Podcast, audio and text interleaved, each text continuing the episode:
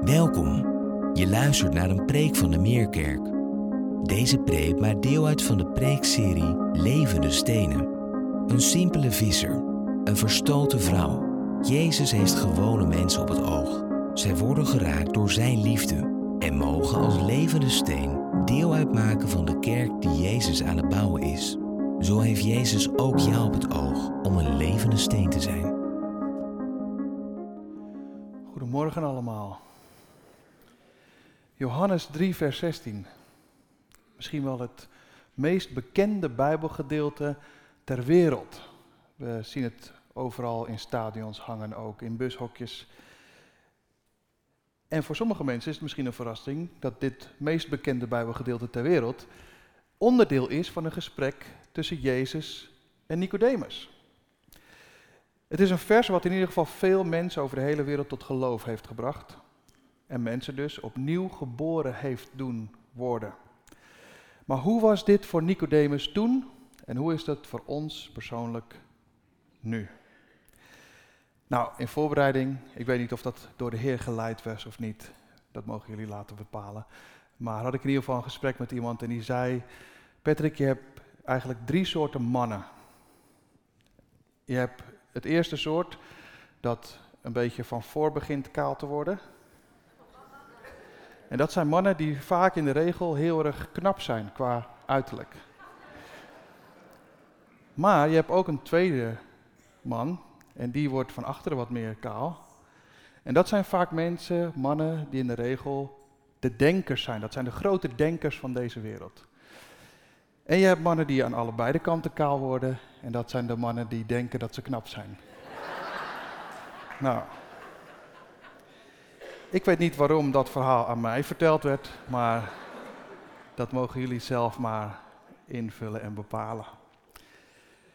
Maar ik denk dat er nog een vierde soort is. Niet per definitie een man, maar wel een vierde soort mens. Namelijk, zowel mannelijk als vrouwelijk zijn er mannen en of vrouwen die denken dat wanneer je de Bijbel kent en elke week naar de kerk gaat, dat je daarmee automatisch ook Jezus volgt. Dat is een vierde soort. En daar valt Nicodemus onder. En dat is toch niet per definitie het geval. Als je de Bijbel kent en elke week hier in de kerk zit, dan wil dat dus niet automatisch zeggen dat je ook Jezus volgt. Nicodemus herkende dat. Maar wie is die Nicodemus? Nou, Enrique heeft het verhaal al gedeeld, maar een opsomming van wie hij is. Hij is een Joodse leider, een leraar van Israël, een fariseer. Hij is een rijk, religieus man die in hoog aanzien staat bij het volk. Het is iemand die zich strikt houdt aan de ge- en verboden van de Torah. Hij is dus schriftlezend, heiliglevend, godvrezend. En hij gelooft doordat je een vroom leven leidt, dat dat je automatisch dichter bij God brengt. In het geval van Nicodemus, en misschien wel velen van ons hier, kan het je zelfs zo dichtbij brengen dat je niet meer ziet waar het nou werkelijk om draait. Dan kom je zo dichtbij, je kent de Bijbel, je zit hier elke week en je komt zo dichtbij dat je uit het oog verliest waar het werkelijk om draait. Nou, om daar maar eens eventjes een quiz voor te doen, heb ik een aantal voorwerpen slash afbeeldingen meegenomen.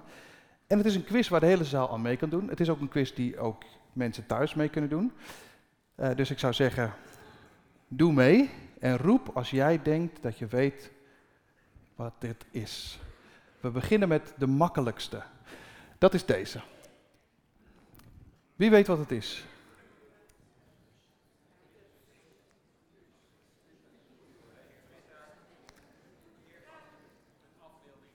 Een afbeelding, ja, dat is juist.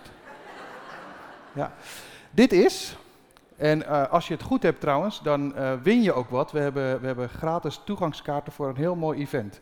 Dus, dus degene die het eerst heeft genoemd, die, die, die wint dat. Dit is de letter X op je toetsenbord. Wie, wie had dat goed? Is er iemand die dat goed had? Ja, wel, jawel, jawel, jawel. Twee. Maar het wordt moeilijker. Wat is dit? Wie het weet mag het zeggen. Mijn zoon, ik, ik liet gisteren dit aan mijn zoon zien, Jim van 12. En die zei, oh papa, dat is een joint. nou, het is geen joint. maar wat is het wel? Wie weet dat? Roep maar iets. Hè? Een frikandel. Nee, nee, nee, nee, nee, nee, nee, nee, nee. Dit is, dit is het stokje van een appel. Wie had dat, dat goed? Niemand, hè? Nee, nee, nee, nee. Oké, ik, ik zei al, het wordt moeilijker. Volgende. Een kaars? Nee, nee, het is geen kaars. Ja, lastig, hè? Glas, glasvezel? Glasvever? Nee, nee. Je kan het eten. Een banaan. Ja, heel goed. Het is spaghetti. Dit is een close-up foto van spaghetti. En de laatste als close-up foto. Wat is dit? Wie weet dat? Een suikerspin? Nee, nee, nee, nee, nee. Zal ik het maar zeggen, dit is de moeilijkste misschien wel. Uh, maar dit is een theezakje. Wie had dat goed? Ja, ja één. Ja, ja, mijn schoonmoeder. Ja, dat snap ik. Ja. Hé, hé. ja. Nee, heel goed. Goed afgeluisterd. Nou, uh, voor de, de, eerste drie waren gratis vrijkaartjes. De laatste die... Uh, maar we hebben, uh, ook voor thuis, mensen die thuis mee hebben gekeken, we hebben dus gratis vrijkaartjes voor een prachtig event. Namelijk de open slotavond van de Alfa op maandag 6 november. En weet je, doe eens gek. Iedereen heeft gewonnen. Dus als je, als je wil komen maandag 6 november, voel je vrij om, daar, om daarbij te zijn. Maar wat wil ik hiermee zeggen? Soms sta je zo dichtbij dat je er te close-up staat en dat je het niet kan zien wat het is. In sommige gevallen moet je dichterbij komen om te zien wat het is. En in sommige gevallen, zoals hier, moet je afstand nemen om te kunnen zien wat het is. En dat was ook voor Nicodemus. En daar willen we dus over nadenken. Hij is onze volgende levende steen, een fariseer. Realiseer dit. Nicodemus, die heeft zijn hele leven lang in de veronderstelling geleefd dat als je goede werken doet, dat je dan de hemel zou kunnen verdienen. Als je doet wat God van je vraagt, je leeft de wet na, je bent goed voor een ander, dan verdien je de hemel. En het zou zelfs zo kunnen zijn dat Nicodemus misschien wel dacht toen hij in de nacht naar Jezus toe kwam, dat hij een soort collegiale gedachtenwisseling zou hebben tussen twee leraren. Maar toch, voor Nicodemus, het loopt anders dan gedacht en verwacht. Direct na het vriendelijke en inzichtelijke welkomstwoord van Nicodemus neemt Jezus het gesprek over. Jezus zegt, Nicodemus, even uitzoomen. Even uitzoomen zodat je kan zien waar het om gaat. Alles alles wat jij je hele leven lang hebt geleerd en hebt nageleefd, is niet wat je gaat redden. Je status, je aanzien, je rijkdom, ze gaan het allemaal niet doen. Je moet opnieuw geboren worden.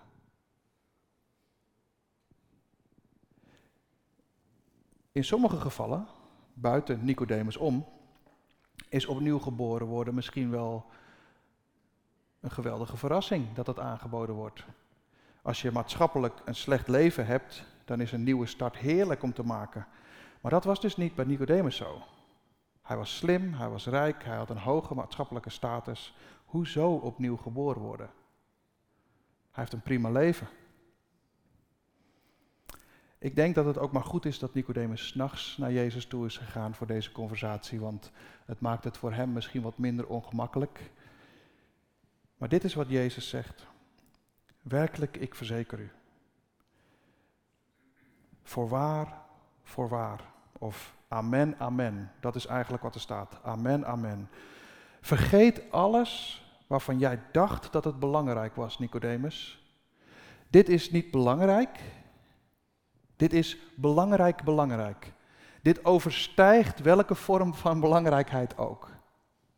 Dus vergeet alles wat je dacht dat belangrijk was. Dit is belangrijk, belangrijk. Voorwaar, voorwaar. Amen, amen.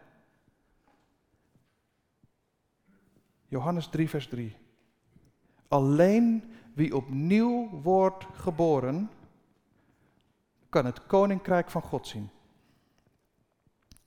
Johannes 3, vers 5. Voorwaar, voorwaar. Amen, amen.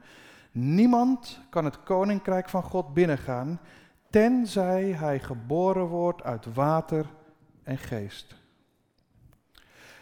Nou, dat koninkrijk van God, dat gaat niet alleen maar over een leven later. Het is een geestelijke, goddelijke dimensie van de werkelijkheid hier en nu. We kunnen dit koninkrijk van God herkennen, we kunnen het ervaren, we kunnen het zien wanneer we opnieuw geboren worden. Je stapt als het ware een nieuwe wereld in, een nieuwe realiteit. Niet alleen de hemel straks, maar ook de hemel nu door de Heilige Geest die deel wordt van jouw leven. En Jezus spreekt over dat koninkrijk van God als een zien en binnengaan, als nu en straks. Wanneer je dus opnieuw geboren wordt. Nicodemus, die hoefde dus niet religieuzer te worden. Hij hoefde ook niet intelligenter te worden, want dat was hij allebei al. Hij moest opnieuw geboren worden als kind van God. Sommige mensen zeggen wel eens tegen mij, ja, alle mensen op de wereld zijn kinderen van God. Nou, dat is niet waar, helaas. Want een kind van God ben je niet door je geboorte, door je natuurlijke geboorte. Een kind van God word je door een geestelijke geboorte. Eerder in het Johannes-evangelie, hoofdstuk 1, daar vinden we dat al. En in 1 Johannes 5 vinden we dat ook. En die twee bijbelgedeeltes wil ik maar noemen. Johannes 1, daar staat namelijk, wie hem, Jezus, ontving en in zijn naam, in Jezus' naam geloven, die heeft hij het voorrecht gegeven om kinderen van God te worden. Je bent het dus niet, je wordt het. Zij zijn niet op natuurlijke wijze geboren, niet uit een lichamelijk verlangen of uit de wil van een man, maar uit God. En in 1 Johannes 5, vers 1 staat dit. Ieder die gelooft dat Jezus de Christus is, dus dan, dan ben je uit God geboren. Jezus zegt tegen Nicodemus, je moet opnieuw geboren worden. En jij kan dat zelf niet. Dus je moet opnieuw geboren worden en je kan het zelf niet. Dat is het verschil tussen natuurlijke geboorte en een bovennatuurlijke geboorte. Want dat opnieuw, dat betekent van bovenaf. Je moet van bovenaf geboren worden. Bij God vandaan moet je geboren worden als je wedergeboren wordt. Uit water en geest. En die twee zijn één. Water en geest, die twee zijn één. En ook dat zien we. Dat zien we uit het Oude Testament, waar Jezus ook aan refereert. In Ezekiel, hoofdstuk 36, daar vind je namelijk die woorden waar je ziet dat water en geest één zijn. In Ezekiel 36, daar staat dit. Ik zal zuiver water over jullie uitgieten om jullie te reinigen van alles wat onrein is, van al jullie afgoden. En ik zal jullie een nieuw hart en een nieuwe geest geven. Ik zal je versteende hart uit je lichaam halen en ik zal er een levend hart voor in de plaats geven. Ik zal mijn geest geven en ervoor zorgen dat jullie je aan mijn bepalingen kunnen houden. Water en geest zijn één. Maar ook in het Nieuwe Testament vinden we dat. In het Bijbelboek Titus. Titus hoofdstuk 3, vers 4 en 7. Daar staat dat Hij ons heeft gered door het bad van de wedergeboorte en de vernieuwde kracht van de Heilige Geest. Water en geest zijn één. En om die reden bestaan er dus ook geen wedergeboren christenen. Dat is ook een, een uitspraak die niet helemaal klopt. Je hebt geen wedergeboren christenen. Als christen ben je wedergeboren. en als je niet wedergeboren bent, ben je geen christen.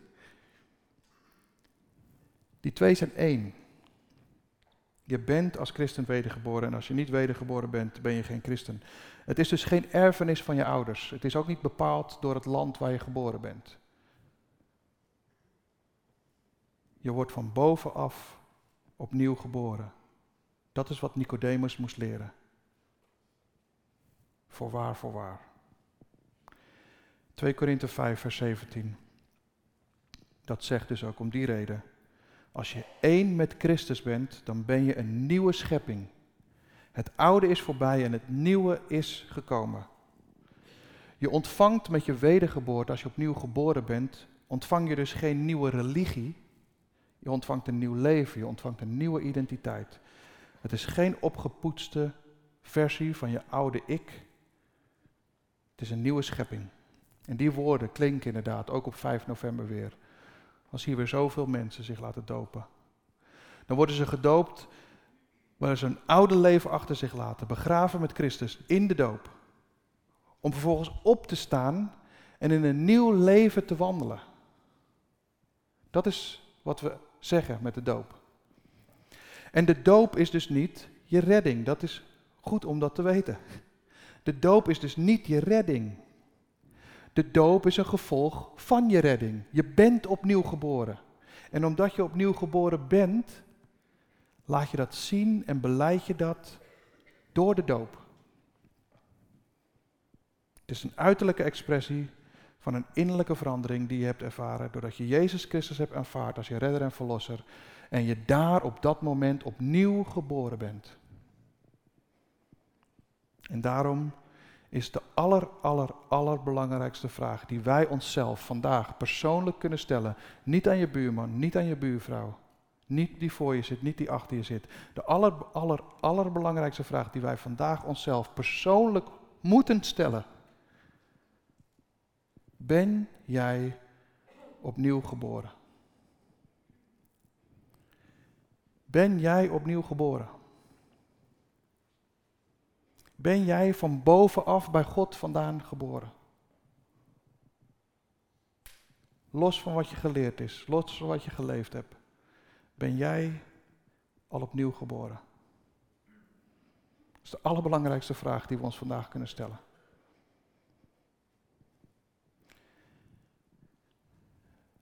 Jezus verwijst vervolgens als een soort inleiding op dat meest bekende Bijbelgedeelte, Johannes 3, vers 16. Jezus verwijst vervolgens naar een heel bekend verhaal, wat Nicodemus ook al lang kent. Het is het verhaal van Mozes, die de koperen slang moest heffen, zodat iedereen die door een slang gebeten werd, uiteindelijk het zou overleven. En ieder die niet naar de slang keek, die koperen slang, die overleed. En ieder die wel naar die koperen slang keek, die omhoog geheven werd door Mozes, die overleefde de slangenbeet. Je vindt dit verhaal in Numeri hoofdstuk 21. Als je dat fijn vindt om te lezen, voel je vrij om dat een keer te doen. Numeri hoofdstuk 21 vertelt het verhaal van Mozes en de koperen slang. In Numeri hoofdstuk 21, daar zie je eigenlijk dat het volk van Israël in een soort visueuze cirkel is terechtgekomen, wat uiteindelijk ook eeuwenlang blijft doorgaan. Namelijk dat ze zondigen, dan volgt er een periode van onderdrukking, gevolgd door een bekering, gevolgd door een periode van vrede. En als ze te lang in de vrede hebben gewandeld, volgt er een periode van zonde, onderdrukking, bekering, vrede. En dat gaat eigenlijk, visueuze cirkel, gaat eeuwenlang zo door. En dan hier in de woestijn. Hier in de woestijn, waar God hun beschermd heeft voor de vijanden, daar gaan ze op een gegeven moment weer klagen tegen Mozes. Ja, nou gaan we in de woestijn dood. Hadden we beter in Egypte kunnen blijven. En zo komen de slangen. En dan realiseren ze zich dat als ze gebeten worden door de slangen, dat je overlijdt.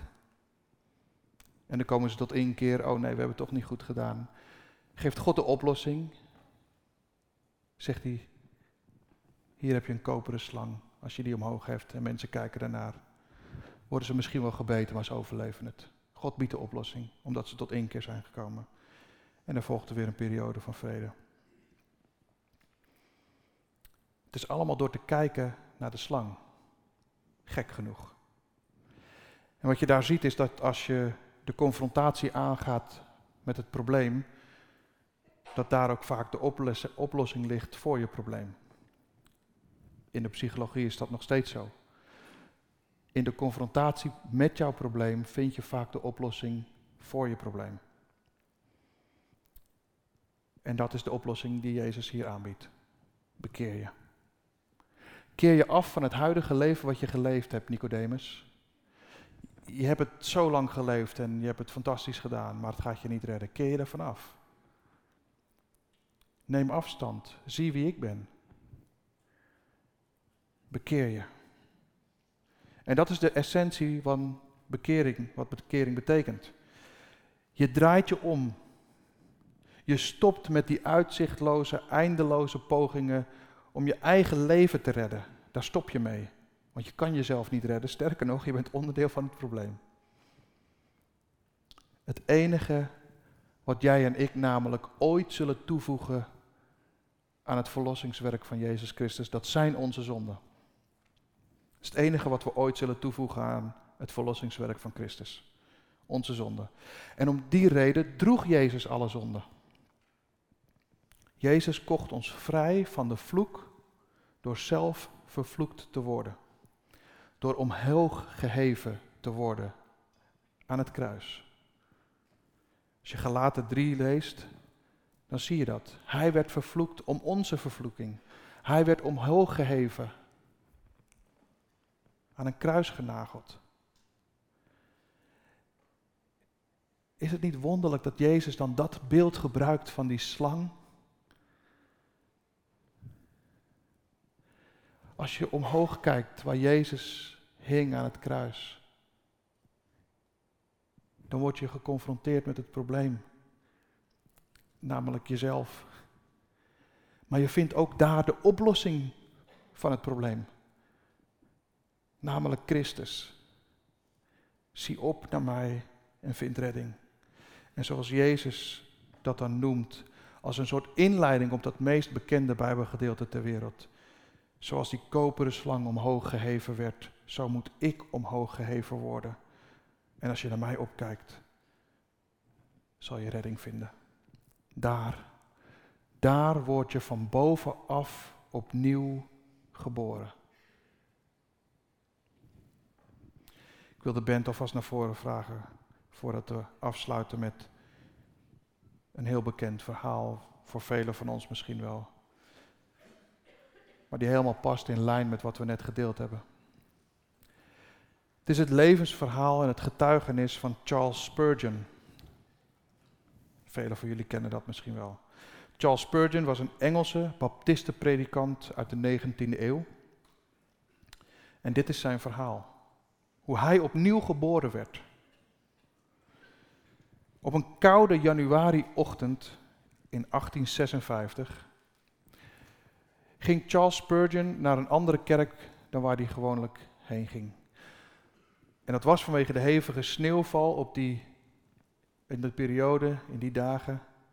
En vanwege de hevige sneeuwval kon je eigenlijk nergens meer komen, anders dan wat in de buurt lag. En zo ging Charles Spurgeon op 15-jarige leeftijd naar een kapel. En in die kapel, daar vond hij dat heel veel andere mensen ook de weg naar de kerk niet meer wisten te vinden, want het was buitengewoon rustig. Tussen de 10, 15 mensen waren daar op die bewuste zondagochtend aanwezig. Maar iemand die ook niet aanwezig was in die kapel, was de voorganger zelf. Want ook de voorganger kon niet komen vanwege de sneeuwval. Dus stond er iemand op uit het publiek en die haalde een preek van de plank om die preek maar gewoon voor te lezen. En het is die preek van de plank die voorgelezen werd, wat de start werd van de bekering van Charles Spurgeon op 15-jarige leeftijd. Die preek ging over Jesaja 45, vers 22, waar staat: Keer terug naar mij en laat je redden. In de Engelse King James Version.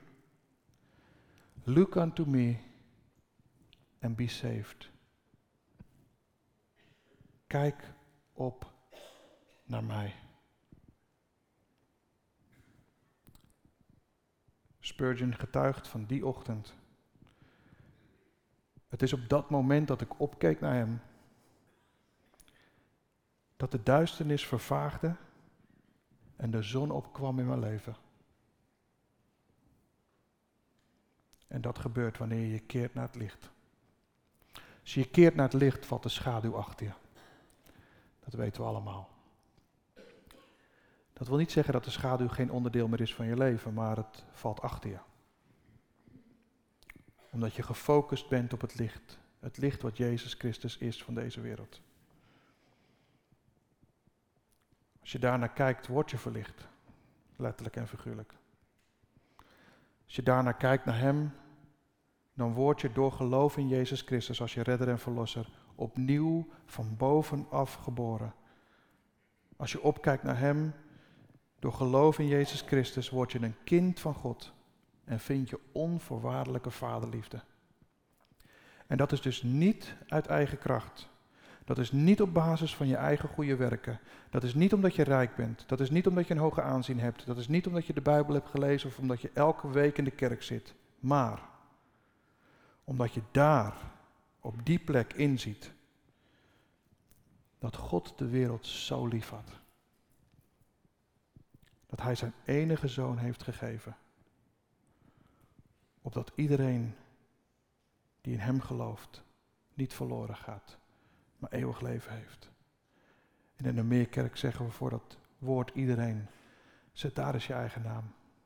En ik hoop, ik hoop dat als je dat nog niet hebt gedaan, nog nooit hebt gedaan, dat dat vandaag misschien wel de allereerste dag is dat je dat zal doen. Dat je daar je eigen naam zet. Dat je deze ruimte niet verlaat voordat je daar je eigen naam hebt gezet.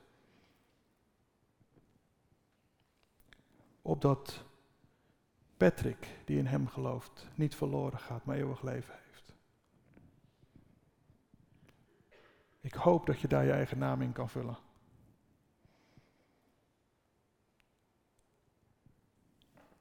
En dan is dit, deze ochtend, misschien wel één grote verloskamer.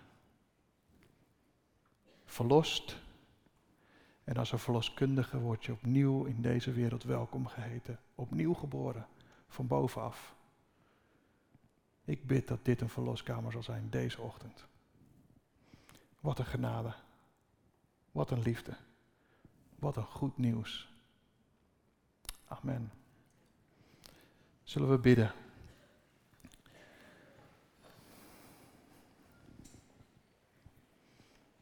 Hoe wonderlijk is het, Heer? Hoe wonderlijk is het dat de schepper van hemel en aarde ervoor koos om de hemel te verlaten en mens te worden, gelijk te worden aan de mens en de weg te gaan naar het kruis. En daar aan het kruis waar u omhoog geheven werd, daar vinden we onze verlossing, onze redding. Daar worden we opnieuw geboren als we daar onze eigen naam invullen.